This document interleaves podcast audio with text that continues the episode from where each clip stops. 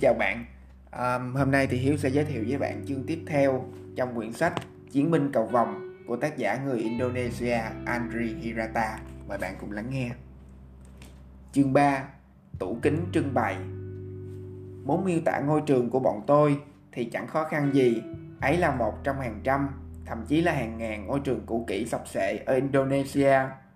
Nói không ngoa, nếu có con dê nào đang nổi cơn động dục chạy đâm sầm vào thì nó sẽ ngay lập tức đổ ầm xuống thành một đống gạch vụn cho xem. Ở đây chỉ có hai giáo viên đảm nhiệm tất cả các môn và tất cả các khối lớp. Bọn tôi không có đồng phục gì cả, ngay cả toilet cũng không nốt. Ngôi trường nằm ngay bìa rừng, thế nên mỗi khi thấy buồn đi, bọn tôi chỉ cần chui vào mấy bụi rậm là xong. Cô giáo thường phải đi theo trong chừng, nhỡ có đứa nào đụng phải rắn rết nơi nhà sĩ lộ thiên đó. Ở đây cũng không có dụng cụ sơ cứu y tế, hãy đứa nào ốm, dù bất kỳ bệnh gì, tiêu chảy, sưng, ho, cảm cúm, ghẻ ngứa, cô giáo đều cho uống ngay một viên thuốc tròn to cồ cộ như cái cúc áo đi mưa. Viên thuốc màu trắng, đang đắng, uống xong là no luôn. Trên viên thuốc có ba chữ cái to tướng A, P, C, aspirin, phenacetin và caffeine. Viên thuốc APC trở thành huyền thoại khắp mọi miền ngoại ô Belitung như một thứ thần dược có thể chữa được bách bệnh. Viên thuốc chữa bách bệnh đó là giải pháp của chính phủ dành cho người nghèo thiếu thuốc men. Trường chúng tôi chưa khi nào được các vị quan chức, các nhà quản lý giáo dục hay những thành viên của hội đồng lập pháp đến thăm hỏi lấy một lần. Chỉ có mỗi một anh ăn mặc hệt ninja là đều đặn đến thôi. Anh đeo trên lưng một cái bình bằng nhôm, có vòi kéo lê theo sau Trông cứ như anh sắp lên mặt trăng ấy. Anh này do sở y tế cử đến làm nhiệm vụ, phun thuốc diệt mũi. Cứ hệ thấy luồng hơi trắng đậm đặc phụt ra, Giống như những đám khói, Là bọn tôi nhất loạt, Họ reo vang dội. Trường bọn tôi không cần bảo vệ gì, Bởi vì chẳng có thứ gì đáng giá để bọn trộm nhìn ngó. Người ta biết chỗ này là trường học, Nhờ vào một thứ duy nhất, Cái cột cờ bằng tre đã ngã vàng. Trên đó lủng lẳng một tấm bảng màu xanh lá cây, Có vẻ hình mặt trời tỏa tia nắng màu trắng. Chính giữa tấm bảng có hai dòng chữ SD, MD, Sekolah Dasa Muhammadiyah.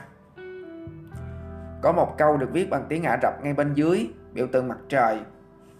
Năm lớp 2, khi đã rành tiếng Ả Rập, tôi mới biết câu Ama Makruf Nahi Munka ấy có nghĩa là nên làm điều thiện, tránh làm điều ác. Nguyên tắc số 1 của Muhammadiyah, tổ chức Hồi giáo lớn thứ hai tại Indonesia với hơn 30 triệu tín đồ. Lời răng ấy khắc sâu vào tâm trí chúng tôi và ở mãi đó trong suốt những năm tháng học làm người, đứa nào cũng thuộc nằm lòng. Nhìn từ xa, ngôi trường cứ như thể muốn đổ sập xuống bất cứ lúc nào. Những xà gỗ đã mục ruỗng, nằm sọc sệt, không thể chịu nổi cái mặt, cái mái nặng trình trịch. Nó giống như một cái kho chứa cua dừa khô. Kết cấu của ngôi trường không theo một lối kiến trúc quy củ nào, Cửa sổ và cửa lớn không thể đóng được vì không khớp với khung, nhưng đằng nào thì cũng đâu cần phải khóa. Quan cảnh trong lớp học có thể được miêu tả bằng những từ ngữ như thế này, ít sử dụng, lạ lùng, gợi lên lòng thương cảm đến ngậm ngùi. Một trong những thứ ít được sử dụng nhất tại cái tủ kính trưng bày bằng cấp, cửa đóng không khích. Chỉ có thể đóng kín cánh cửa bằng cách gấp một tờ giấy, làm cái nêm. Bên trong một lớp học đích thực, cái tủ trưng bày như thế thường lưu giữ ảnh các cựu học sinh thành đạt hay, à, hay ảnh chụp thầy hiệu trưởng cùng bộ phận cùng bộ trưởng giáo dục hoặc thầy phó hiệu trưởng cùng các vị thứ trưởng giáo dục. Có khi cái tủ ấy cũng được dùng để trưng bày giấy khen huy chương chứng chỉ kỷ niệm chương về những thành tích vang dội của nhà trường. Thế nhưng trong lớp học của bọn tôi cái tủ kính to tướng ấy đứng chơi vơ tuổi hổ nơi góc phòng. Nó trống hơ trống hoác trông hết sức thảm thương vì chẳng có vị quan chức nào muốn đến thăm.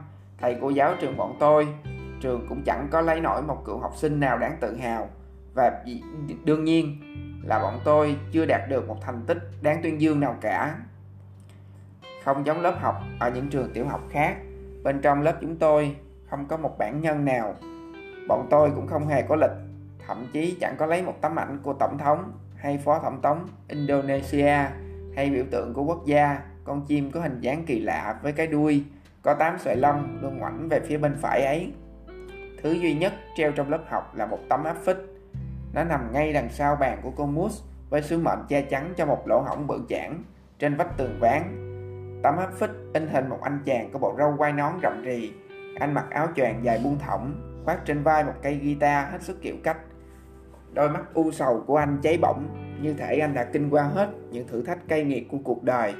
Và trong anh có vẻ thật sự quyết tâm chống lại hết thảy mọi bất công, mọi tệ nạn trên trái đất này. Anh đang ngước mắt trông lên bầu trời và bao nhiêu là tiền đang rơi xuống. Anh là Roma Irama, một nhạc sĩ nhạc đan đút, thần tượng âm nhạc của người Mã Lai, Elvis, Elvis Presley của chúng tôi. Phía dưới tấm áp phích có hai câu mà vào ngày đầu tiên đi học tôi không hiểu gì cả. Nhưng đến khi lên lớp 2 đã có thể đọc thông. Tôi biết đó là Roma Irama, Hujan Duit, Roma Irama, cơn mưa tiền. Trưng bày ảnh tổng thống và phó tổng thống cung quốc huy Garuda pancasila có hình con chim lạ với tám cái lông đuôi luôn ngoảnh đầu nhìn sang bên phải Garuda và năm nguyên tắc quốc gia pancasila là điều bắt buộc tại bất kỳ trường học nào ở Indonesia để được đánh giá là một trường điểm. Những tấm hình này là yếu tố quyết định, nhưng với trường bọn tôi thì như thế cũng chẳng sao, vì trường này có phải là trường điểm gì đâu và chẳng thấy ai đến đánh giá, đánh dũng gì bao giờ. Chưa từng thấy một vị thanh tra nào tới ngó xem trường tôi có chịu treo năm nguyên tắc quốc gia hay không, bởi lẽ hội đồng quản trị nhà trường hầu như không công nhận sự tồn tại của bọn tôi. Cứ như thể ngôi trường bị mất hút đâu đó trong không gian và thời gian. Nhưng dù thế nào thì bọn tôi cũng đã có tấm áp phích in hình ca sĩ Roma Irama, thế còn hay hơn nhiều ấy chứ. Hãy hình dung những nguy cơ tiềm ẩn trong lớp chúng tôi này. Mái nhà có nhiều lỗ thủng đến độ mỗi khi có cái máy bay nào bay ngang qua, cả lớp cứ ngẩng cổ nhìn lên là có thể trông thấy. Mỗi khi trời mưa, cả lớp phải đội dù ngồi học. Nền bằng xi măng đang đến hồi muỗng ra những trận gió mạnh cứ khiến bọn học trò ấy rung lên, hất hơ hất hải vì sợ trường của bọn chúng đổ sụp. Và đứa nào muốn vào lớp học trước tiên phải xua mấy con dê ra cái đã. Vậy nên, bạn tôi ơi, chẳng còn gì thú vị để nói về sự nghèo túng của trường bọn tôi nữa đâu. Điều còn thú vị hơn nữa là những người toàn tâm toàn ý cống hiến đời mình cho sự sống còn của một ngôi trường như thế. Những con người ấy không phải ai khác mà chính là thầy hiệu trưởng Hafan và cô giáo Mus. Mời các bạn nghe chương tiếp theo trong ngày mai. Xin chào tạm biệt.